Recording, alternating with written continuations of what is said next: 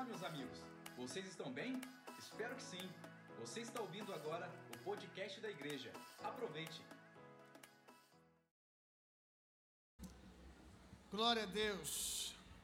Quantos estão animados para ouvir a palavra de Deus? Os frutos do domingo foram incríveis, meu irmão. Eu sempre soube que há poder no testemunhar, que há poder no testemunho, mas eu confesso que eu fiquei de boca aberta com os frutos do testemunhar das pessoas que estavam aqui domingo e o que esses frutos estão produzindo. Foi uma enxurrada de testemunhos que nós recebemos do culto de domingo, que nós recebemos da, do compartilhado que Deus fez, né? as pessoas compartilhando nas suas redes sociais, no, no, no seu é, Instagram, Facebook, e como as pessoas sentiram a presença de Deus por meio dos vídeos e fotos do que Deus fez aqui domingo, meu irmão. Não foi nenhum nem dois, foram dezenas de testemunhos de pessoas que falaram assim: Eu senti a presença de Deus de assistir os stories que você compartilhou, a, a foto que você postou, ministrou algo no meu coração. E eu tenho certeza que isso foi obra do Espírito, não só como é sempre, né, quando alguém é tocado por uma mensagem, mas intencionalmente eu acredito que o Espírito Santo intensificou as coisas esse domingo para afirmar no seu coração o que nós pregamos aqui. Para que você experimentasse na prática, na prática, a unção que um testemunho carrega. Meu. Quantos aqui já contaram um pouquinho do que Deus fez domingo e já experimentaram algum retorno? Alguém que foi tocado. Olha isso, glória a Deus. É incrível o, o resultado de quando a igreja do domingo decide ser a igreja da segunda-feira, meu irmão.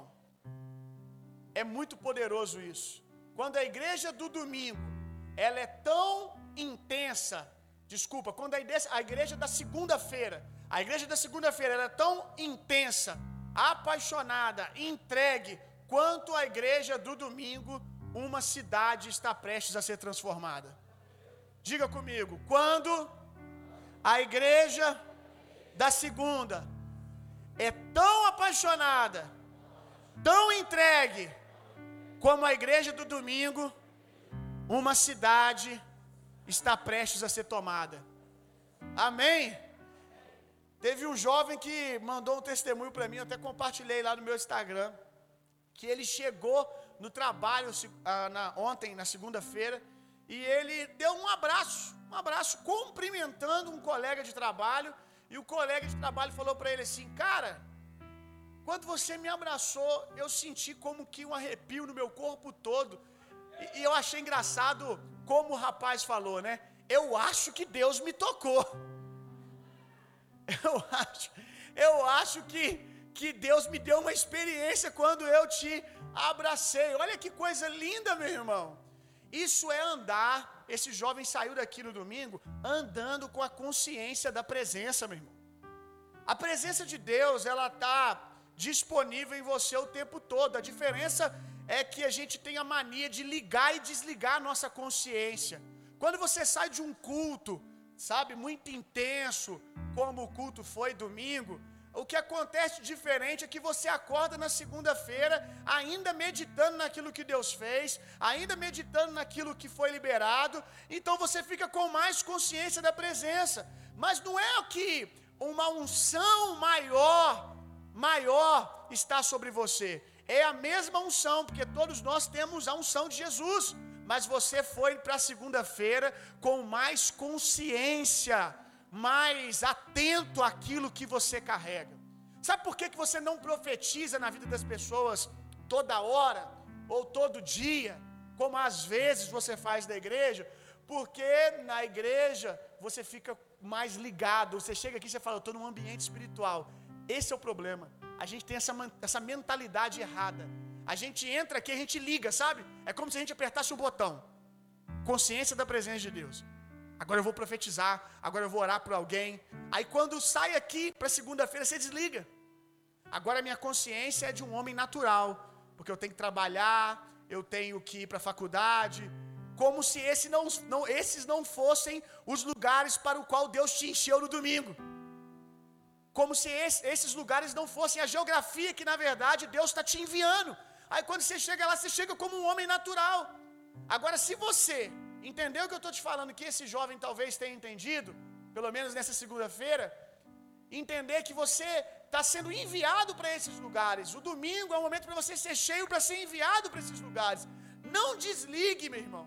Pelo contrário, quando você for ter contato com o mundo lá fora, quando você for ter contato com o mundo lá fora, vá com a consciência da presença de Deus, tão grande quanto você tem aqui ou mais, em nome de Jesus. Vá com a consciência da presença de Deus. Acorda de manhã e diz: Deus, você quer falar com quem? Você vai ver que Deus vai te usar para profetizar na vida de alguém, para orar por alguém, para simplesmente dar um abraço intencional em alguém. Um abraço que você, para o outro, você está só abraçando, mas você está envolvendo o outro no seu coração, na sua mente, dizendo: Seja cheio do Espírito Santo, cara. Receba o que eu fui ministrado. Receba o que Deus tem feito na minha vida. Quantos estão entendendo o que eu estou dizendo? Eu falei aqui no céu aberto que a gente tem duas grandes experiências com o Espírito Santo. Não que são as únicas, mas são dois grandes eventos. O primeiro, quando você o recebe pela primeira vez, que é quando você aceita Jesus, crê em Jesus no seu coração. Quando você nasce de novo, é a primeira obra do Espírito Santo transformar você em um novo homem. A segunda grande obra do Espírito Santo, o segundo grande evento, é o seu batismo no Espírito Santo. Esses dois eventos, esses dois eventos são os dois maiores eventos do Espírito Santo na nossa vida. Não são os únicos. No primeiro, quando o Espírito Santo vem sobre você para você nascer de novo, na sua primeira experiência com o Espírito Santo, ele te tira do mundo. E na segunda, ele te envia de volta. Preste atenção. Na sua primeira experiência com o Espírito Santo, ele te tira do mundo. No segundo, ele te empurra para o mundo de volta. Na primeira ele te tira, na segunda ele te enche para você voltar e transformar o mundo com a presença de Deus. Quantos estão entendendo o que eu disse? Amém? Então vamos falar um pouquinho mais de testemunhar. A gente falou domingo de dois aspectos desse tema, testemunho. Nós falamos primeiro sobre ser uma testemunha. Quantos estavam aqui domingo e lembram? Sobre ser uma testemunha que é um processo onde Cristo é formado em nós, para que a gente possa dizer o que o apóstolo Paulo disse: Seja meu imitador, como eu sou de Cristo. Quando você começa a poder dizer isso, você está se tornando uma testemunha madura. É óbvio que eu não estou dizendo que você vai ser um homem perfeito que não vai cometer erro algum, mas você se tornou um homem em constante arrependimento, apaixonado pela vontade de Deus. Um homem que pode dizer: Eu sou uma carta viva. Só de você olhar para mim, você vai conseguir ver a graça de Deus e ver Jesus. Mas a gente falou também, além do ser uma testemunha, a gente falou sobre o testemunhar. Que isso é para todo mundo. Eu disse para você que às vezes até o não crente pega isso. Até o não crente, quando conta do que Deus fez para alguém, a outra pessoa tem uma experiência, mesmo ele não sendo convertido. Por quê? Porque o poder de Deus fica preso naquilo que Deus fez, no testemunho. Quando Deus faz alguma coisa na vida de alguém, a unção, o poder que foi liberado para fazer aquilo fica preso naquela história. Eu vou te provar isso hoje.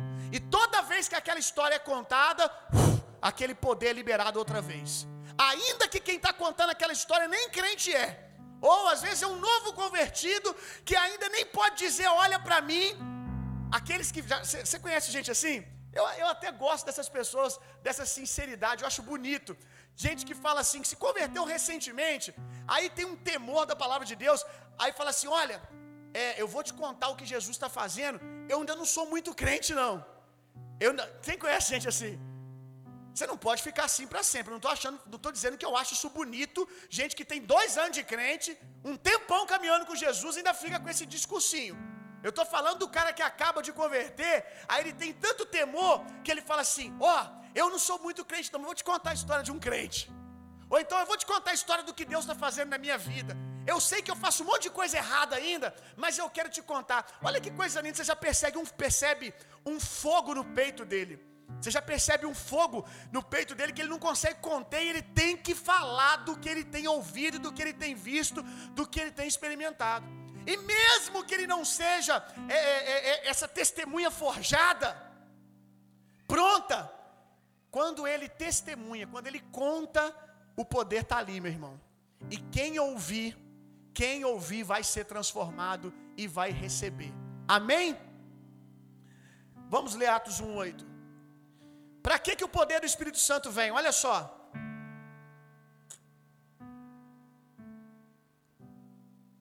Recebereis poder quando o Espírito Santo descer sobre vós, e sereis minhas testemunhas, tanto em Jerusalém, como em toda a Judéia, Samaria e até os confins da terra. Será que Jesus, ele estava dizendo que todo cristão, que todo crente seria um missionário transcultural? Que, que é um missionário transcultural? Alguém que é chamado para ir para uma outra cultura, viajar, ir para Samaria, ir para os confins da terra. Será que Jesus estava falando que todo discípulo, todo nascido de novo, ele vai ter que sair por aí viajando o mundo? Não. Jesus não estava dizendo isso. Não é todo crente que vai ser um missionário transcultural. Todo cristão tem que ser um missionário. Como já disse um grande homem de Deus, quem não é missionário é campo missionário. Se você não é um missionário, é porque você ainda é um campo missionário. Todo cristão deve ser um missionário, mas nem todo cristão é um missionário transcultural que vai viajar por aí. Tem pessoas aqui que Deus chamou para ir para as nações, outros Deus chamou para ir ali em Bicas, para ir em Santos Dumont, outros Deus chamou para ir para outro estado, outros Deus chamou para ir para os confins da terra. Mas o que Jesus está ensinando aqui então, quando ele diz que nós vamos ser testemunha, que os discípulos são testemunha até testemunhas até os confins da terra. Eu vou te contar uma curiosidade. Você sabia que Jesus, você sabia que Jesus ele não andou muito mais do que 150 quilômetros do seu lugar de, do seu lugar de origem, da onde ele nasceu, da onde ele iniciou a caminhada dele? Jesus não andou muito mais que um raio de 150 quilômetros da onde ele começou. 150 quilômetros. Dá quantos quilômetros daqui em Leopoldina, ô Eric? Cento e pouco? Então, o máximo que Jesus foi, foi ali em Leopoldina. O máximo que Jesus foi, foi ali em Cataguás, Muriaé, e ele ficou nesse círculo. Ele ficou nessa geografia, meu irmão. Ele não andou mais do que 150 quilômetros, mas a mensagem que ele pregava sacudiu a terra. Por quê?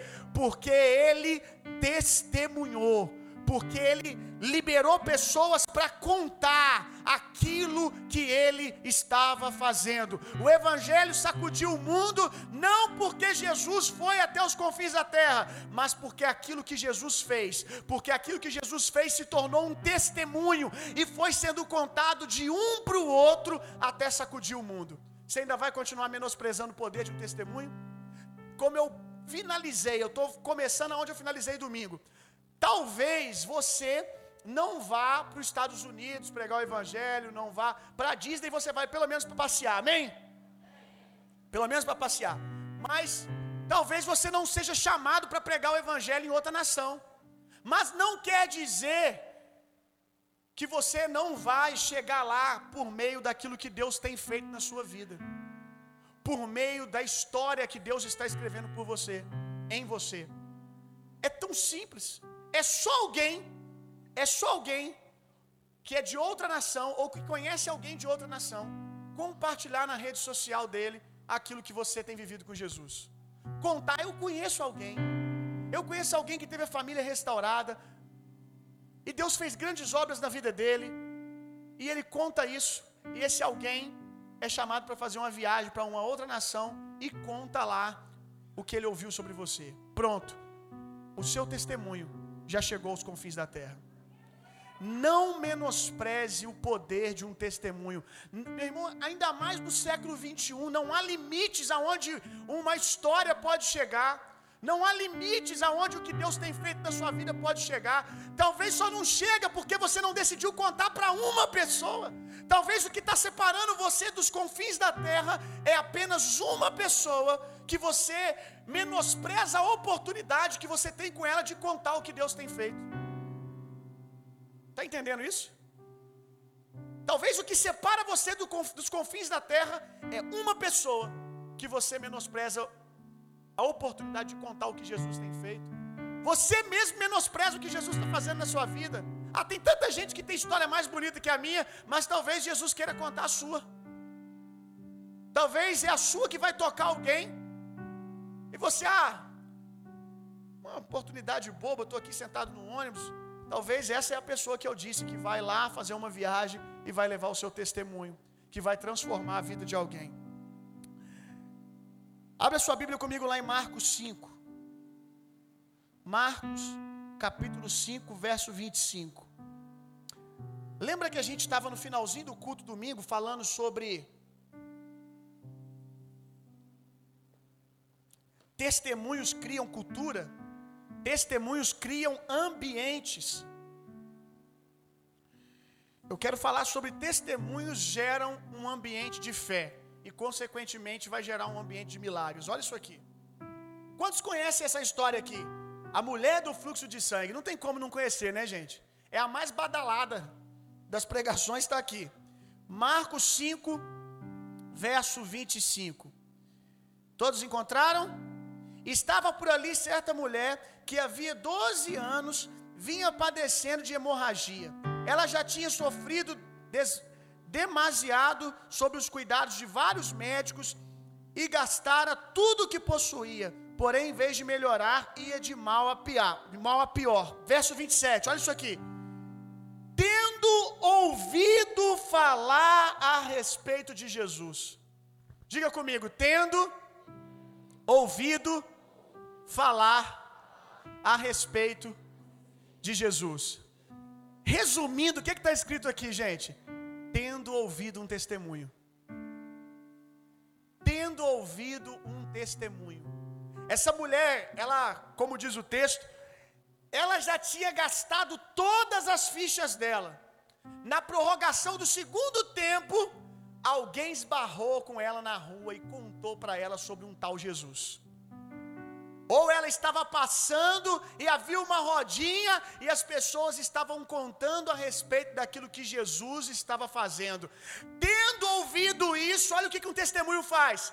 Tendo ouvido isto, o coração dela se encheu de ousadia. Lembra que eu ensinei domingo que quando você ouve um testemunho, você está ouvindo, ouvindo mais ou menos o seguinte: se Deus fez na vida dele, Deus pode fazer na minha também porque o testemunho de Jesus carrega o espírito da profecia, como eu ensinei aqui, está no livro de Apocalipse. O testemunho de Jesus carrega o espírito da profecia. O que, que é a profecia, gente? Profecia na nova aliança é uma palavra de consolo, de ânimo, de exortação. Então, se o testemunho carrega o espírito da profecia, quando eu ouço um testemunho, eu sou animado, fortalecido e exortado a continuar. Mas o texto, a profecia na velha aliança, ela tinha um outro aspecto. A profecia na velha aliança, ela fala do que Deus vai fazer no futuro, mas ela fala num aspecto de decreto. Deus falou, vai acontecer. Então, quando eu ouço um testemunho, é esse tipo de mensagem que está chegando no meu coração.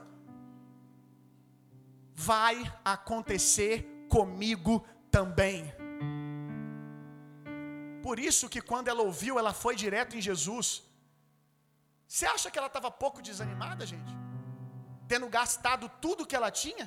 Você acha que ela estava pouco frustrada? Você acha? Imagina só, você não só tem uma doença incurável, mas o pouco que você tinha, recurso, tempo, tudo você gastou em prol de ser curado dessa enfermidade. Como é que você fica depois de Além de um diagnóstico como esse, de uma doença incurável, você não tem dinheiro nem para poder aliviar sua dor mais, nem para poder dar uma fofada na cama do doente, nem para aliviar o sofrimento. Como é que você vai ficar? Desesperado, Você acha que alguém assim tem ânimo para sair de casa? Você acha que alguém assim tem ânimo para poder enfrentar uma multidão? Eu estou falando naturalmente falando, gente, sim ou não? Não tem, meu irmão. Não tem ânimo. Não tem ânimo para sair de casa. Você, quando você começa a receber notícias ruins, você não quer sair de casa nem quando alguém fala que vai pagar o seu cinema. Você quer ficar onde? Dentro de casa. A gente fica cabisbaixo. Aí imagina alguém com um diagnóstico desse, gente. Você está pensando comigo? Imagina alguém com um diagnóstico desse.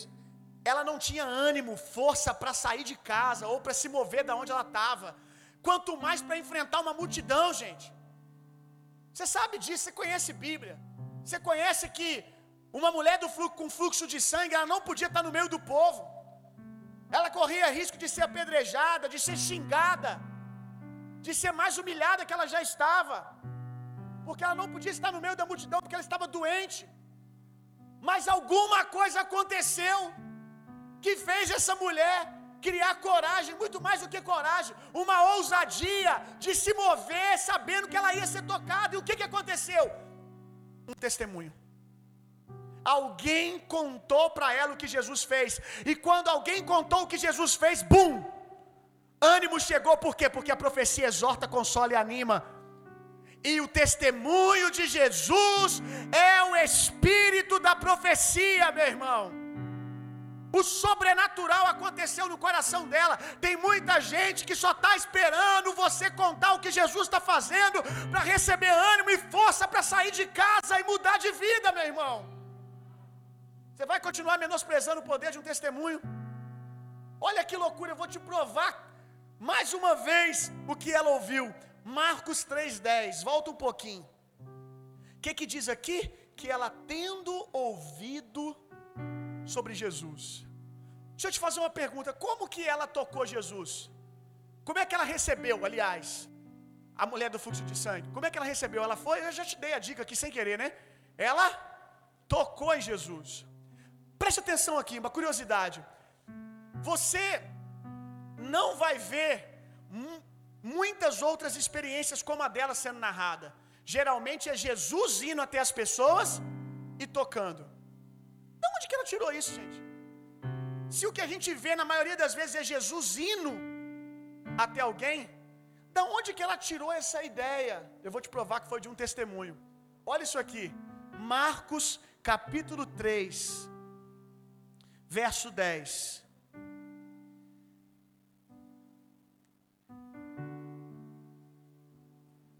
Vamos ler o 9 e o 10. Marcos capítulo 3, verso 9 e o 10. Então, por causa das multidões, ele pede aos discípulos que passem a manter um pequeno barco à sua disposição, para evitar que a massa de pessoas o apertasse, é, tirando-lhes os movimentos. Verso 10: Pois ele havia curado grande multidão, de modo, opa, que todos os que padeciam de alguma enfermidade se acotovelavam na tentativa de vê-lo e alguém espalhou a notícia, meu irmão. Alguém foi contando de um para o outro que Jesus não só curava quando tocava, mas que se tocasse nele, saía virtude e você era curado.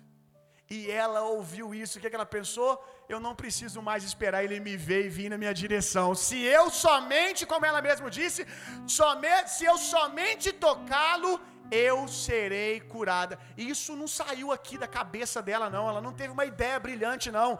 Chegou uma informação para ela. Alguém contou o que Jesus estava fazendo, meu irmão. Deixa eu dizer uma coisa para você. Ser Jesus aqui curando essa mulher é maravilhoso. Você vai poder orar por muitas pessoas e elas vão ser curadas também, amém? Mas eu não quero tirar aqui o destaque desse alguém que está no anonimato aqui, que a gente não sabe quem que é, mas foi o, o, o meio para que essa mulher fosse curada, meu irmão. A história aqui não fala o nome dessa pessoa, mas com certeza na eternidade a gente vai conhecer. Não ficou famoso, não bombou no Instagram, mas salvou a vida dessa mulher, porque saiu contando o que Jesus estava fazendo, meu irmão.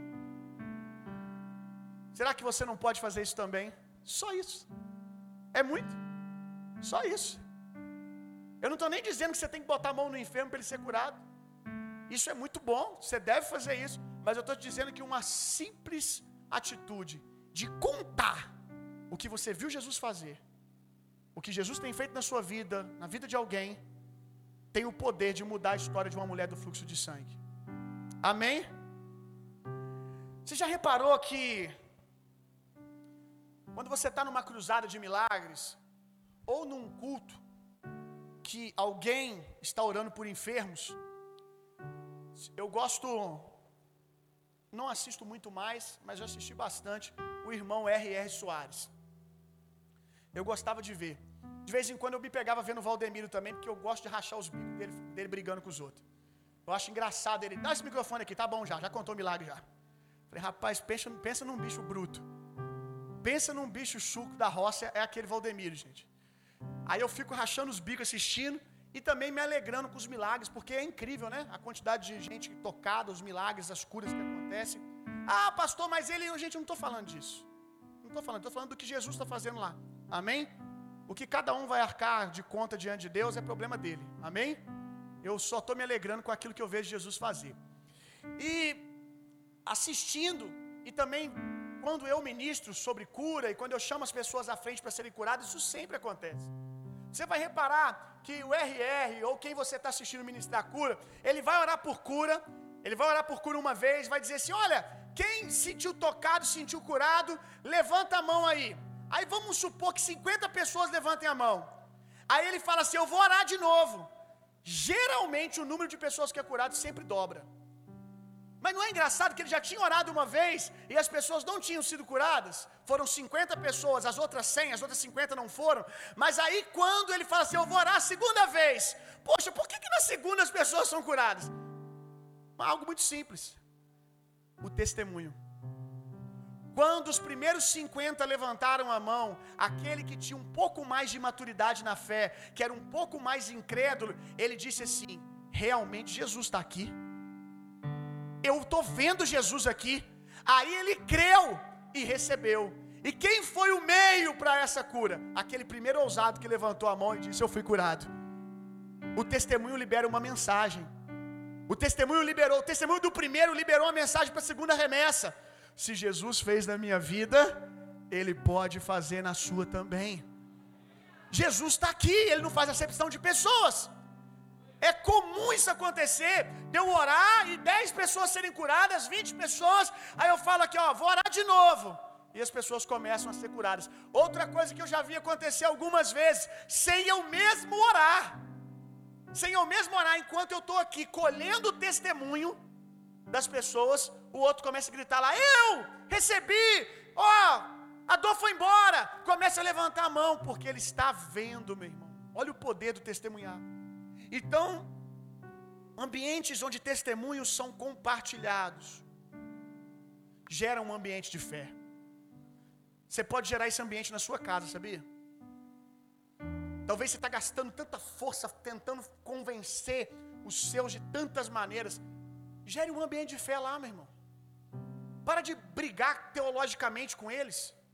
Para de ficar, ele joga, joga um versículo que ele conhece, você joga outro, ele fala da, da, da, da, religião dele, aí você começa a querer desmascarar a religião do outro. Ei, meu irmão, cria um ambiente.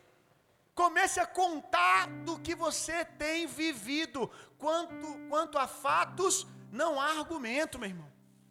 Eu tenho experimentado isso, Jesus tem feito isso. Talvez você não, não, não, ainda não tenha muita base bíblica para poder discutir com as pessoas sobre a sua fé. Você vai crescer, amém? Você vai crescer e vai, é, com certeza, sendo fortalecido, conhecendo a palavra, para você ter argumento quando você precisar.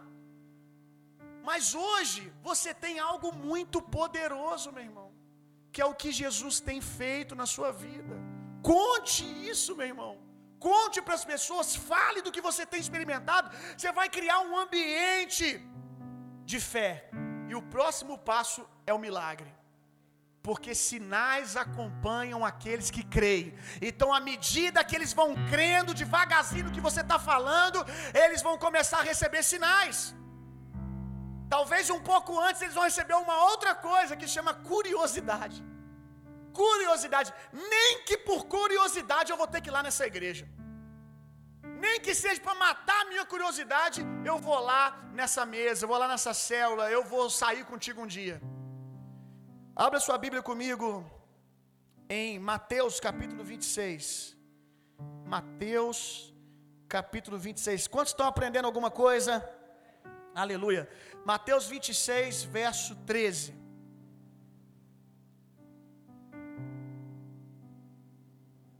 Você acredita que a Bíblia, a palavra de Deus, ela carrega poder para a transformação do homem? Quantos acreditam nisso? Você acredita que é possível alguém lendo a palavra de Deus, sem que alguém pregue para ele, ele se converter? Quantos testemunhos você conhece assim? Eu conheço alguns. Eu conheço de testemunho de gente que ficava fumando maconha e lendo a Bíblia. Né, José Carlos? E Jesus pegou ele dentro de casa, lendo a Bíblia. Aí ele ficou curioso, aí que ele foi procurar uma igreja. Agora alguém tem que me explicar. Agora alguém tem que me falar mais sobre isso aqui. E, e eu acho que eles falam muito desse Jesus lá para os crentes. Então eu vou lá na igreja dos crentes. Quantos testemunhos eu conheço assim? Gente que lendo a Bíblia, por quê? Porque ela carrega poder. O testemunho de Jesus é o espírito da profecia. Carrega poder para transformação. Agora, por que, que você acredita que, não igualando as coisas, obviamente, dando, dado as devidas proporções, por que, que você acredita que a palavra de Deus, daquilo que Deus fez ontem, há dois mil anos atrás, tem poder, e aquilo que Deus tem feito na sua vida não tem? Dado as devidas proporções, obviamente. Não estou colocando seu testemunho no mesmo peso da palavra de Deus. Mas eu estou dizendo que o que você acredita que tem poder para transformar, transformar alguém, nada mais e nada menos é, na grande maioria das vezes, pelo menos nos evangelhos, testemunhos daquilo que Jesus fez na vida de alguém. É isso, meu irmão. Ah, pastor, mas está apoderado pelo Espírito Santo. E pois a tua história não está, não? Recebereis poder. Para quê? Para ser testemunha, então. Obviamente que eu não estou dizendo que a gente vai escrever aqui, segundo o Intor, capítulo 1, 2 e 3. Agora, o que você carrega também tem poder, meu irmão. O que Jesus fez ontem, Ele está fazendo agora por meio da sua vida. Olha que coisa linda isso aqui. Mateus capítulo 26, verso 13. Vocês conhecem a história da mulher do vaso de alabastro, né? Que quebra o vaso aos pés de Jesus. Olha a declaração de Jesus no final. Com toda certeza vos afirmo em todos os lugares do mundo onde esse evangelho for pregado, igualmente será contado o que essa mulher realizou como um memorial a ela. Uh, olha isso, meu irmão. Jesus está falando aqui, aonde o evangelho for pregado, o testemunho dessa mulher vai ser contado. Você vai dar crédito só porque Jesus fez na vida dela e o que fez na tua. Essa mulher aqui, ela se derrama aos pés de Jesus porque ela foi perdoada e encontrada. Me parece que é a mesma história que a sua. Me parece que é a mesma história que a sua. Você também foi perdoado, encontrado e recebeu a graça de Deus. A história é a mesma, mas parece que ela tem mais consciência daquilo que Jesus fez do que nós. Porque, meu irmão, a Bíblia diz que aquele que foi muito perdoado, muito ama. Aqui a Bíblia não está dizendo que quer amar mais, peque mais. Não, não. Ela está dizendo aquele que muito tem consciência, todo mundo aqui foi muito perdoado e foi muito pecador. Todo aquele que tem consciência, quanto mais consciência eu tenho de qual imundo eu era, de qual necessitado da graça de Deus eu era, mais eu vou amar a Deus. Eu não preciso pecar mais, eu só preciso ter consciência do quanto pecador eu era e do quanto custou eu receber a graça de Deus. Aqui ele está dizendo: quanto mais consciência do quanto pecador eu era, mas eu amo a Deus. Sabe o que ele está dizendo? Quem tem consciência de que foi amado não consegue ficar com a boca fechada, porque quem ama conta para todo mundo. Quando você está apaixonado, você sai contando para todo mundo. Às vezes a paixão não nem é recíproca. É, é, como é que a palavra? Fala aí. É isso aí mesmo. O outro nem está sabendo que está namorando contigo. E você já está contando para todo mundo. O outro nem está sabendo e você já.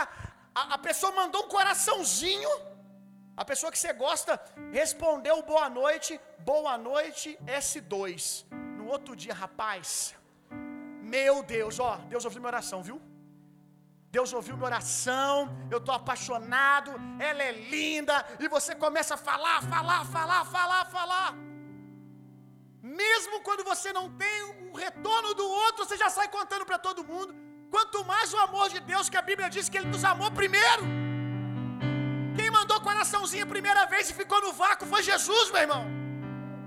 Porque Ele está te amando desde o dia que você nasceu e demorou um tempão para você responder a mensagem. E você não conta para ninguém. Como é que pode isso? Está faltando consciência do quanto você foi perdoado, do quanto você foi amado, meu irmão. Amém. Abre aí agora Lucas capítulo 1, só para afirmar um pouco mais aqui, de que grande parte dos evangelhos são testemunhos do que Jesus fez na vida de alguém.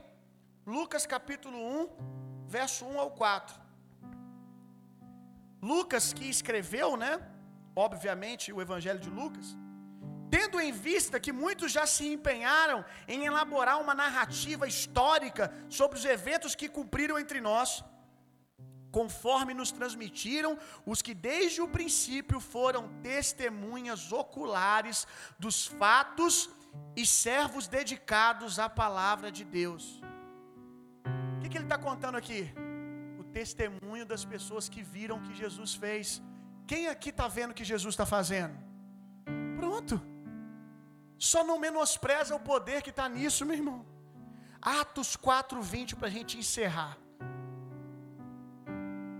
desde domingo, esse verso está explodindo no meu coração. Atos 4:20.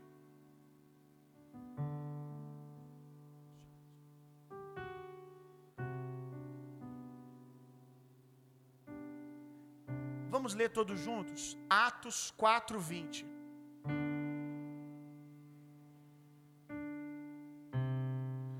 Pois não podemos, o 3, 1, 2, 3, pois não podemos deixar de falar de tudo quanto vimos e. Os apóstolos estão falando isso aqui depois de terem sido presos. Você não consegue calar uma testemunha, meu irmão. Depois de ter, terem sido presos, de terem sido ameaçados. Como eu disse aqui domingo, o mesmo Pedro que negou Jesus três vezes para pessoas comuns, não foi para soldados, foi para pessoas comuns. Ele negou Jesus três vezes quando foi questionado se conhecia Jesus.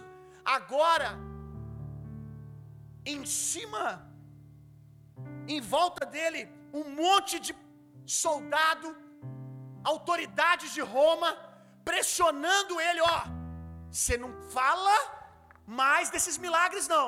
Você não fala mais desse Jesus não. Nós vamos soltar vocês, mas ó, boca fechada. Verso acima ele vai dizer: Julgue vocês, se cabe mais a nós obedecermos aos homens do que a Deus. Rapaz, da onde esse cara ficou macho desse jeito? Negou Jesus três vezes numa facilidade absurda. Agora está dizendo: Olha, eu não sei o que vocês vão fazer comigo. Vocês vão cortar o dedo primeiro ou já vai direto o pescoço. Mas eu não posso me calar. Cabe mais a mim obedecer a Deus do que a vocês. Nada vai me parar. Aí ele termina dizendo essa declaração, que é a declaração dessa igreja no ano de 2020: Pois não podemos deixar de falar tudo quanto vimos e ouvimos. Olha isso aqui, não podemos. Eu gosto dessa declaração. Eu gosto dessa declaração. Não podemos. Para mim denota algo muito forte. Olha, ainda que a gente quisesse, pula de dentro da gente. Ainda que a gente quisesse, não podemos. Irmão, você não está entendendo. Eu até queria poder te obedecer. Eu até queria poder se pegar leve. Mas não dá. Não podemos. Por quê? Porque há um espírito em nós que nos pressiona, que nos empurra, que nos, nos, nos empurra a pregar o Evangelho. Equibalo, meu irmão. Equibalo é a oração de Jesus. Jesus diz para os seus discípulos: ore ao Senhor da seara para que ele envie trabalhadores. E a palavra no original é equibalo. E a palavra equibalo significa empurrar, chutar. Ore para que Deus pegue a igreja e empurre ela para o propósito. E é isso que está acontecendo com eles aqui. Quando o Espírito Santo vem sobre nós e a gente tem consciência disso, não dá para segurar. Quando vê, a gente já está falando. Quando vê, a gente já está compartilhando, já está testemunhando. Abre sua Bíblia comigo lá em Jeremias, meu irmão. Jeremias, lá na velha aliança, experimentou isso. Jeremias capítulo 20, verso 9. Ah, Jesus! Aleluia! Olha isso aqui. Vê se não é o sentimento que está no teu coração. Contudo, se eu disser, olha o que que Pedro está parafraseando aqui. Olha o que que Pedro está parafraseando. Contudo, se eu disser, não mencionarei, nem mais falarei seu nome. Jeremias está dizendo assim: ainda que eu diga, não vou falar mais de Jesus. Só eu que já passei fases assim, que você fica bravo com Deus. Eu não falo mais. Quer saber de igreja mais? Eu não quero saber de oração mais. Eu estou muito bravo. Eu vou desviar. Quem nunca falou isso? Não chegou nem na esquina. Eu vou, Deus, vou desviar. Eu sempre digo que se libertar de demônio é fácil, difícil é se libertar do Espírito Santo. Meu. Eu vou desviar, eu vou fugir. Aí ele diz assim: Não mencionarei, nem mais falarei em seu nome. O que, que acontece? É como se um fogo ardesse em meu coração, um fogo dentro do meu peito, não me dá descanso. Eu até às vezes penso em não falar, mas eu não consigo ficar sem Jesus, eu não consigo ficar sem a presença de Deus, eu não consigo ficar sem falar. Ou é só eu que já ouvi histórias como a sua, que talvez está sentado aqui, que desviado dentro de uma boate, você começou a falar de Jesus, e os seus amigos chorando. Eu sei, meu Deus do céu, eu não sirvo nem para ser desviado. Eu não sirvo nem para ser do mundo mais. Que está acontecendo? Quanta gente eu já ouvi, pastor. Eu ia para a balada, ficava uma rodinha de todo mundo me perguntando das coisas da igreja. Eu contando as histórias daquilo que eu vi Jesus fazer. De repente alguém começava a chorar, eu estou desviado. Aí você dizia, eu não. Juntou a fome com a vontade de comer, vamos pegar nós dois, vamos para a igreja. Meu irmão, é um fogo. Eu oro por isso, meu irmão. Eu oro por equibalo. Eu oro para que o Espírito Santo venha queimar no nosso coração, como nós cantamos nessa canção. Algo que a gente não consegue conter, algo que a gente não consegue segurar. Eu não falo de obra de homem, da gente dar um treinamento para evangelizar, para fazer isso e aquilo. Eu estou falando do fogo do Espírito, meu irmão. O fogo do Espírito nos impulsionando a pregar o Evangelho. E você é uma carta viva do Evangelho, meu irmão. Só fale daquilo que você tem visto e daquilo que você. Que bom que você chegou